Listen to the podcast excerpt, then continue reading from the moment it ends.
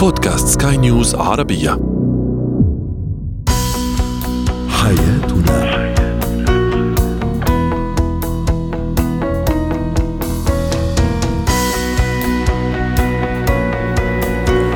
مستمعينا الكرام أهلا بكم معنا إلى برنامج حياتنا برنامجكم اليومي الذي يعنى بشؤون الأسرة وباقي الشؤون الحياتية الأخرى.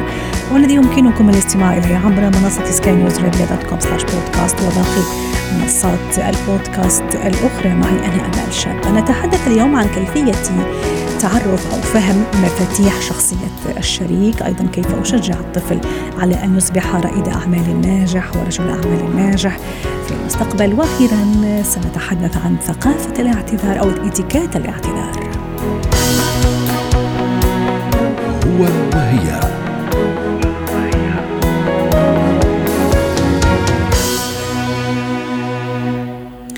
تعتمد العلاقة الزوجية الناجحة في الحقيقة على العديد من الأسس والقواعد التي تضمن استمراريتها وديمومتها وأيضا توفر البيئة الصحية الجيدة ليعيش الزوجان حياة سعيدة ومستقرة. خالية من المشاكل. نتحدث اليوم عن أهمية التعرف على مفاتيح شخصية الشريك وكيف أملك هذه المفاتيح. للحديث عن هذا الموضوع تنضم إلينا عبر الهاتف من دبي لما الصفدية الاختصاصية النفسية والأسرية. سعد أوقاتك أستاذة لما أهلا وأوقاتك. مساء النور. يا مساء الورد. هلا. أستاذة لما كيف أتعرف على مفاتيح شخصية الشريك سواء كان زوج أو زوجة؟ على أي شيء أركز وأنا أحاول أن أتعرف على هذه الشخصية؟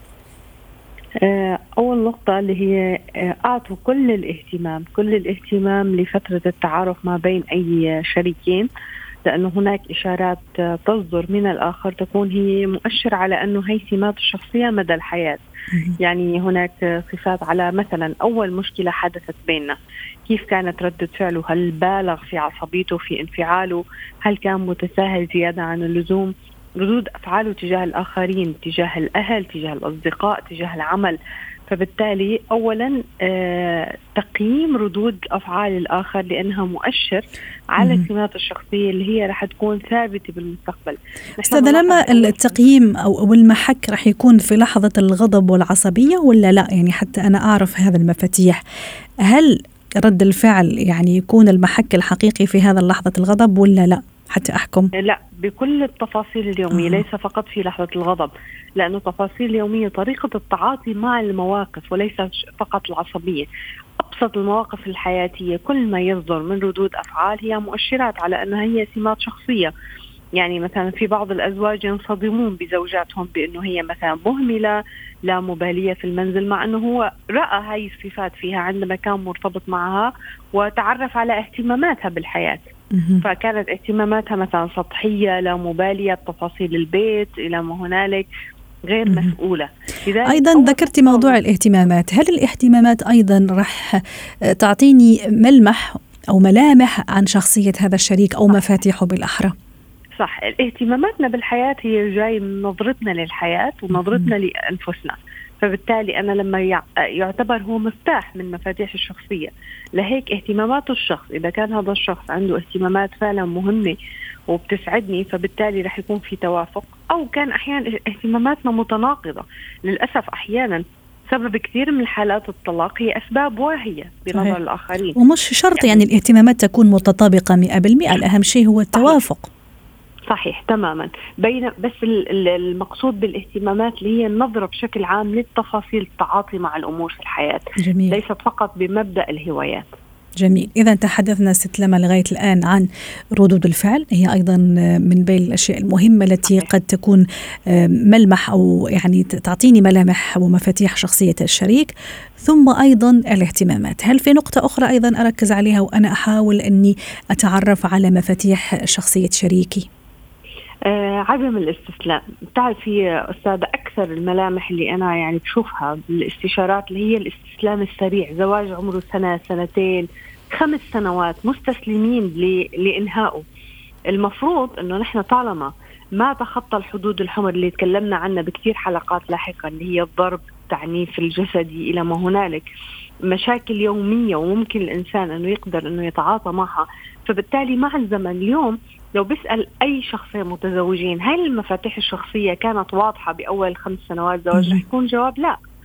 بدأ التأقلم والمرونة والتكيف ربما بعد السنة السادسة أو السابعة. وحتى يعني يعني في في حالات أيضا ربما يعني يعني أخطر وأخطر. بعد عشرين سنة مثلا الزوجة تجد نفسها عاجزة ومش عارفة مفاتيح آه، شخصية الشريك بدليل تعيد نفس الأخطاء وتقع في نفس المواقف. ولما تسأليها تقول لك ما هو كذا؟ يعني في النهاية هي أو هو ما قدر يعرف مفاتيح شخصيته رغم هذه السنوات الطوال. اللي هو اللي بصير هون هو بأنه أحد الشريكين بيكون هو غير مهتم للمتابعة لأنه مثل ما حكينا في كثير أشخاص بيملوا يعني بيملوا من المحاولة لتظبيط العلاقات فبيروحوا لحالة الإنكار بأنه الحياة مستمرة هو في حاله وأنا في حالي. جميل. ولكن أيضا هي ليست حياة متوازنة نحن اليوم نتكلم عن التوازن الحقيقي.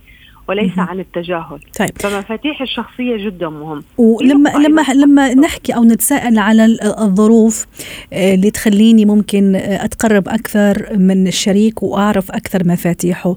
ممكن نقول ممارسة نشاطات مع بعض ممكن السفر ممكن قضاء أطول وقت مع بعض. هل توافقيني رأي أستاذة لما؟ صحيح تماما. لأنه نحن حاليا نحن عم نعيش بشيء اسمه الصمت الزوجي. اللي هو ما في نشاطات مشتركة وما في كلام ونحن مأسورين ال social media واجهزه الموبايل والألعاب لهيك المحاولات هاي في ناس بيقولوا بأنه حاولنا كثير وفشلنا صح, صح. ولكن على أرض الواقع بأنه الحياة طالما مستمرة فنحن لازم يكون في عنا فيها تجدد نكون كل يوم عندنا أفكار جديدة نواكب التطور ولكن بشيء يحسن العلاقات. جميل. حتى نختم هذا اللقاء الجميل معك أستاذة لما. ما هي رسالتنا اليوم؟ لهؤلاء تحديدا ذكرتي شريحة مهمة. آه لمن يقول إنه فشلنا أو لما عندوش أصلا اهتمام أو رغبة إنه يتعرف على مفاتيح شريكه. ما, ما هي نصيحتنا لهؤلاء أو رسالتنا؟ اليوم تماما. يمكن اليوم النصيحة تكون شوي مفاجئة بأنه يمكن المفاتيح نكون نحن عنا بنملكها بشخصيتنا نحن اللي محتاجين نتغير لحتى نكتشف مفاتيح الآخر. آه يعني أحيانا جميل. ممكن يكون المشكلة في الشريك نفسه فرسالة لكل زوجة وزوج اليوم يقول لم أستطع إيجاد مفاتيح شريكي. ربما أنت أضعت مفاتيحك الشخصية فبالتالي لا تستطيع الوصول إلى الآخر وليس الآخر هو وفاقد الشيء لا يعطيه. راجعوا أنفسكم بداية ستجدون بالتأكيد مفاتيح الشخص الآخر. شكرا لك أستاذة لما الصفدي ساعدتيني اليوم بهذه المشاركة. كنت معنا من دبي عبر الهاتف. زينة الحياة.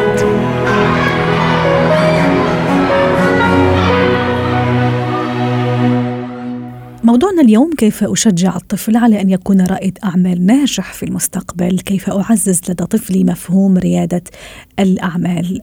للحديث عن هذا الموضوع تنضم إلينا عبر الهاتف من أبو ظبي الخبيرة التربوية هبة شركس يسعد أوقاتك أستاذة هبة أحيانا قد لا نأخذ على محمل الجد الكلام الطفل لما ربما يتحدث على أنه آه، يحلم بأن يصبح رجل أعمال ناجح أو آه، صاحب نفوذ كبير أو رئيس مؤسسة. لا نأخذ هذا الكلام بجدية. في حين آه، أعتقد أنه كلامه وإن كان يعني ليس بالمئة بالمئة يعني صحيح إلا أنه إلا ما في شوية منه لازم ناخذوه حتى نشجعه على موضوع ريادة الأعمال. وهذا اليوم موضوعنا. كيف أشجع طفلي على هذا المفهوم؟ هو بداية علشان أبدأ أشجع الطفل إن هو يكون رائد أعمال ناجح لازم أعلمه الإدارة المالية السليمة ففي البداية بنبدأ الموضوع من المصروف اليومي بتاع الطفل. يعني علشان أبني رجل اعمال ناجح ببدأ من مصروفه اليومي. مصروف أداة تربوية مهمة جدا بنبدأها بمصروف يومي وبعدين أسبوعي وبعدين شهري. آه بنخليه مثلا في المدرسة يشارك آه في البيزنس داي لأن بعض المدارس بتعمل بعض الأنشطة وبعض الفعاليات اللي ممكن هو يشتري بعض الأغراض أو يصنع حاجات بنفسه ويعرضها ويقدر يبيعها ويقدر يتكسب من الموضوع ده. آه بعض الأهالي بتخجل إذا أبنائها بدا بدأوا مثلا يعملوا أي نشاط تجاري في أثناء الدراسة في المدرسة في ابتدائي أو في إعدادي وبينهوهم عن ده. وبعض المدارس أصلا بتقول يعني مثلا ممكن الأخصائية أو المشرفة تقول للطفل أنت جاي تبيع لأصحابك أغراض هنا في المدرسة فلو أنا مش معززة عند ابني مفهوم الاستثمار وريادة الأعمال فهيكون الطفل في موقف محرج. فبداية أنا بدي لابني مصروفي اليومي وببدأ أعلمه إزاي ينفقه. وبديله بعد كده مصروف أسبوعي وبعدين مصروف شهري وبخليه يبدأ يعمل ميزانية صغيرة لنفسه ويعرف هو يقدر يعمل إيه بمصروفه وأفضل أدعمه كده في السنوات الأولى اللي هي من أول ما هو في صف أول عنده ست سنوات لغاية مثلا 8 9 سنوات هيبقى بدأت أعرف آه، سلوكه آه، الإنفاق عامل إزاي. هل ابني مستهلك؟ هل ابني ممكن يكون مستثمر؟ هل ابني ممكن يكون من الناس اللي بيعرفوا يدخروا؟ لا مش بيعرف يدخر. فهعرف فين المشكلات عنده إن أنا آه، أحلها له. جميل. بعد كده الخطوة الثانية هيبدأوا الأطفال يبقوا هم عندهم يعني الطفل بيجي عند سن 10 سنوات ويبقى عنده من 10 ل 12 سنة بيكون عنده الرغبة في الكسب. بتبدأ الرغبة في الكسب آه، يعني تنمو عند الطفل في المرحلة دي.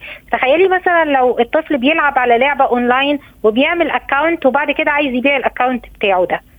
ويكسب منه. بعض الأهالي بتعترض بتجيلي مشكلات في الاستشارات بالشكل ده. آه فأنا بعزز بالعكس بعزز إن الطفل ممكن يعمل account ويبيعه ويعمل account تاني ويبيعه ويوصل ل level عالي وكذا. هو ده شكل ده ده طفل عايز يستثمر عايز يتربح. آه وبيتربح بطريقة مشروعة فأنا لازم أشجع الطفل ده وأبدأ أعلمه الطرق المشروعة للتربح وأعلمه إن هو يعتز بنفسه آه في في في في طرق التربح بتاعته وإن هو يكتشف نقاط القوة بتاعته ويعرف إيه المشكلات نفرض إن هو عمل حاجة وخسرت. مثلا اشترك في البيزنس داي اشترى أغراض ب 50 راح باعها ب 40 هل اوضحه وأقول له أنت فشلت ولا أنا أشجعه وأقول له مفيش مشكلة؟ أنت اتعلمت. ونبدأ نشوف إزاي ممكن إن هو يطور أو رجع بالأغراض اللي هو كان مشتريها للبيزنس داي ما عرفش يبيعها. ممتاز. تعلموا إن ممكن تكون ما عرفتش تقرأ احتياجات السوق. ال ال ال الناس اللي هيشتروا منك الأغراض. لو غيرنا المنتج في المرة الجاية ممكن يكون الموضوع مختلف. يعني أبدأ أنا أشجع ابني. وعلى ذكر التشجيع أستاذة لا أستاذة هبه في اطفال أو الأطفال بشكل عام في هذا السن تحديدا يحلمون كثيرا وعندهم أفكار ويطرحوها بشكل أحيانا آه، أنا كأم مثلا أحس إنه مبالغ فيه مثلا كأن يكون آه، مصنع سيارات مثلا أو مسؤول كبير أو مدير شركة. فأنا أحيانا يعني يعني أقابل هذا هذا الحلم بشيء من من التحفظ إلى أي درجة. لا بالعكس مهم إني احلم يعني يعني أدعم حلمه وأخليه يطرح أفكاره بكل حرية ومن دون قيود. اللي إحنا هننقله لاطفالنا هيتحول لمعتقد عندهم. يعني لو ابني جاي يقول لي إن هو عايز يكون مصمم سيارات شهير مثلا فأنا قلت له wow طب أنت السيارات ال... أنت إيه أكتر نوع سيارات أنت بتحبها؟ ال style بتاعها عامل إزاي؟ هل هي سيارات رياضية؟ هل هي سيارات 4 by 4 هل هي يعني أنت بتحلم بإيه ال style؟ ولا أكتر من style؟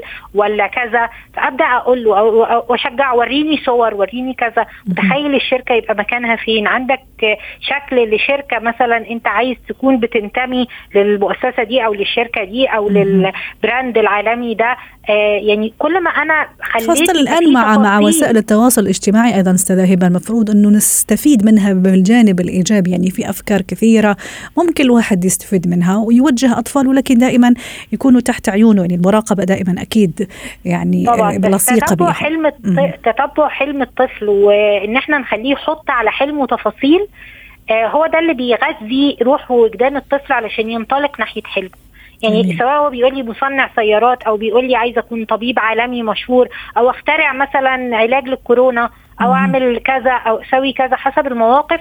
فأنا أبدأ أقول له متخيل نفسك وأنت لابس البلطو الأبيض متخيل نفسك في المعمل متخيل نفسك في كذا. كل ما شغلت خيال الطفل كل ما غذيت عنده آه رغباته وشغفه كل ما خليته يؤمن بنفسه ويعزز ثقته بنفسه عشان ينطلق في ريادة الأعمال بعد كده أو ينطلق في أي مجال هيشتغل فيه. يعني مش لازم يكون رائد أعمال بس ينطلق بنجاح في الكارير المناسب له. جميل. وأيضا موضوع حتى نختم أيضا أستاذة هبة في هذا اللقاء الجميل معك موضوع إنه أكيد رائد الأعمال له شخصية معينة اللي هي الشخصية القيادية. أه، أتصور مهم أيضا أني أعزز عنده هذا هذا الروح اللي هي روح القيادة. هو طبعا لازم أعرف نمط القيادة بتاعه هل هو نمط القيادة الملهم اللي هو بيلهم الآخرين ولا إيه هو نمط القيادة اللي هو آه، موجود عنده البذرة اللي موجودة عنده طالما هو طموحه إن هو يكون رجل أعمال وأعلمه مش بس سمات القيادة كمان أعلمه أخلاق القيادة. وأعلمه إزاي يقود وإزاي إن هو يكون وأخلي في فرق عمل صغيرة في المدرسة آه خليك تشجع وتكون قائد في, في فريق عملك ما بينه وما بين إخواته وما بينه وما بين أصدقائه ونبدل الأدوار القيادية علشان جميل. هو يقدر يكون مرن أكتر كده نعم. شكرا لك أستاذة هبه شركس الخبيرة التربوية ضيفتنا من أبو ظبي. اتكات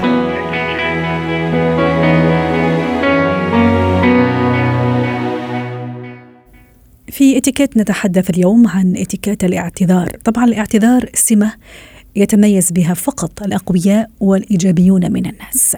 كيف أعتذر بلباقة للحديث عن هذا الموضوع تنضم إلينا عبر الهاتف من بيروت مرلان سلهب خبيرة الاتيكيت. يسعد أوقاتك أستاذة مرلان كيف أطلب الاعتذار من شخص أسأت له أه بدي أعرف شغلي. أول شيء إنه الاعتذار هو لما أنا بكون مرتاح مع ذاتي. يعني هي شجاعة. صح. لأنه أنت بتعرفي حضرتك أنه قديش بنتلبك أوقات ل كيف شو بدي أقول له شو بدي أعمل وشو بالعكس هي رقي. يعني دلالة عن سلامتنا عن سلامتنا نحن النفسية. وقوة أيضا. إنه نحن نعم نعم. ما في شك أكيد. بعدين يا ريت نفهم إنه الاعتذار لازم يكون مقرون دائما مع سبب ومع الصدق. هلأ بدك تقولي لي إنه أوقات بالاتيكيت مش مفروض نكون صادقين كثير لما اجرح الآخر. معك حق. آه لأنه ممكن أنا مثلا آه انعزمت على عزيمة ومش حابة أروح ما بقدر إجي أقول له إنه أنا مثلا ابنك آه ما, ما بيعجبني ما بدي اكون موجودة. آه دونك آه يمكن كثرة الصراحة بعض الأوقات لما بتجرح الآخر مفروض أنا انتبه عليها. يعني الاعتذار مش دايما بدي أفكر بالاعتذار بس ما في أجرح شخص وحتى لو جبت له هدية ما بتعتبر إني اعتذار. الكلمة هي الاعتذار. آه يمكن ابعث له كلمة مكتوبة لأفتح باب لأقدر أرجع أحكي معه أنا على التليفون.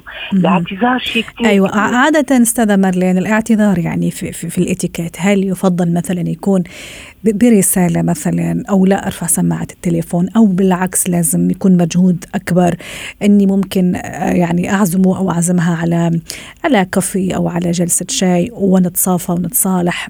ما هو المحبب ولا يحددوا طبيعة الخطأ أيضا؟ إيه اولا بدنا نحدد طبيعة الخطأ ومع مين عم نتعامل يعني وشو السبب؟ يعني حتى ما في يقول أنا اعتذار بين الزملاء رح يكون مثل الاعتذار بين آه مثلا زوج آه آه يمكن آه ولا زوجي خانت جوزها. هيدا بصير حسب المنا يعني حسب شو السبب. يعني ما في يقارنهم ببعضهم. طيب خلينا نعطي مثلا أمثلة. مثلا زميل وزميلة أو زميلة وزميل نعم. صار مشكل بيناتهم أساءوا لبعض بشكل نعم. أو بآخر والمخطئ حب يعتذر. كيف يعتذر؟ نعم. اولا مش أنا بنهان قدام كل الناس وبعدين باخذ الشخص على جنب وبعتذر منه. صدقيني منا اتيكيت ابدا. منا هيدي حسن تصرف. حسن التصرف هو إني أنا يمكن قطعت كلنا بنقطع بأوقات وممكن نحكي بشكل كتير عفوي ونزعج الأشخاص. لما بدرك للأمر أنا لازم أعتذر قدام الجميع. حضرتك بتعرفي قد إيه عمل حلقات بالعالم أجمع. ناس بتيجي قدام كل المشاهدين بتعتذر عن تصرف خاطئ. لازم أنا جرحت إنسان قدام كثير عالم من الاتيكيت تبعي إني أنا أعتذر كمان قدام الموجودين. هلأ لكن أحيانا ممكن ممكن يتخوف الشخص من إنه الثاني مثلا لا يقبل اعتذاره أو يحرجه مرة أخرى. معلش معلش هون هون بكبر بعين الآخرين.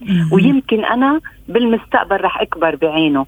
إنه هالإنسان آه آه انكسر وبي مش بس هو منه انكسار يعني قصدك رح تبين الأخلاق في هيك في هيك موقف. نعم مم. نعم أكيد definitely definitely هلأ الاعتذار أصعب شوي لما بيكون بين شخص ست ورجال متجوزين. هون الاعتذار أكيد أصعب لأنه اولا بده يكون في صدق. الاعتذار بده يكون مكرون بصدق. والصدق بيكون مرة اثنين لا سمح الله مش أكثر من هيك. مش إنه أنا كل يوم بيجي آه، بخون آه، هالشريك إن كان ست ولا رجال نعمل. وبيجي أنا إنه بعتذر إني بمجرد إني أنا أجيب لليوم بوكيت زهور ولا ما بعرف. أنا حسب إمكانياتي إنه أنا اعتذرت.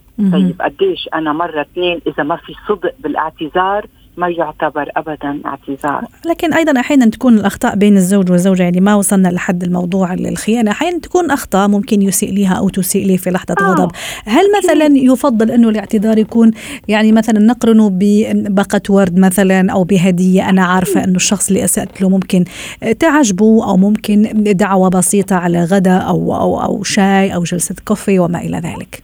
اللي حضرتك عم بتقوليهم صدقا هو قمة الاعتذار. يعني آه، في أجمل من أنه أنا اعتذر أولا بدي أقول أني أنا عم بعتذر. آه لأنه في ناس ما تقول أو تقولها ضمنيا ست مارلين. يعني معك حق بس هيدا يعني بتلف على الموضوع لتقول سوري لكن لا تلفظ كلمة أنا أنا آسف. حتى هو إذا بدنا نحكي إذا بدنا نحكي ضمن نطاق أداب السلوك من الأفضل إني أقول له لو كلمة بسيطة إني أنا بعتذر كثير عن اللي حصل. وبس بس أكيد بكون اكومبانيه آه، يعني مثل ما بيقولوا بغدا بعشاء ب يعني مرفوقة. مرفوقة بغدا أو عشاء. نعم مم. نعم نعم. بس صدقيني في شغلة دايما نقول إنه نحن الاعتذار هو بيكبر الإنسان وقد إيه بيعطيه شخصية. إنه أنا لما شخص عندي شخصية بقدر أعتذر على خطأ أنا عملته. بس مم. كمان بعد الأوقات الاعتذار اللي ما له مبرر. يعني إنه كل شوي بقول لك أنا sorry sorry sorry sorry وأنت إنه إنه خلص إنه على شو هالاعتذار اللي يعني يفقد بريقه الاعتذار ما يصير في عنده معنى ووهج. مزبوط مزبوط. يعني بيفقد مثل الناس اللي بتضل تقول لك مثلا thank you على كل شيء مثل كأنه محطة كلام مش مش نابع من القلب. جميل جميل. أيضا ست مارلين بالنسبة للاعتذار مثلا هل لما أعتذر من شخص أنا اسات له هل أبرر له أرجع به لأصل المشكلة ولا هو كلمة وخلاص أنا آسف وأنا آسفة وتصفينا وخلاص؟ إذا بدك للمزبوط هو الشخص اللي نحن أسأنا إليه هو ممكن بلا يرجع على صلب الموضوع. م. إذا ما رجع الشخص لصلب الموضوع الشخص اللي أنا أسأت له قصدك أستاذة نعم مرلان. نعم okay. نعم نعم. إذا هو ما حب يرجع لصلب الموضوع أنا فيي أتغاضى. بس إذا هو حب يرجع أنا أخطأت تجاهه. أنا مفروض فوت بالمبررات اللي أنا آه، آه، وصلتني لهالأخطاء اللي أنا عملتها معه. شكرا لك. بيرجع للشخص. شكرا لك استاذه مرلان سلها بس اعطينا اليوم بهذه المشاركة. كنت معنا من بيروت. حياتنا.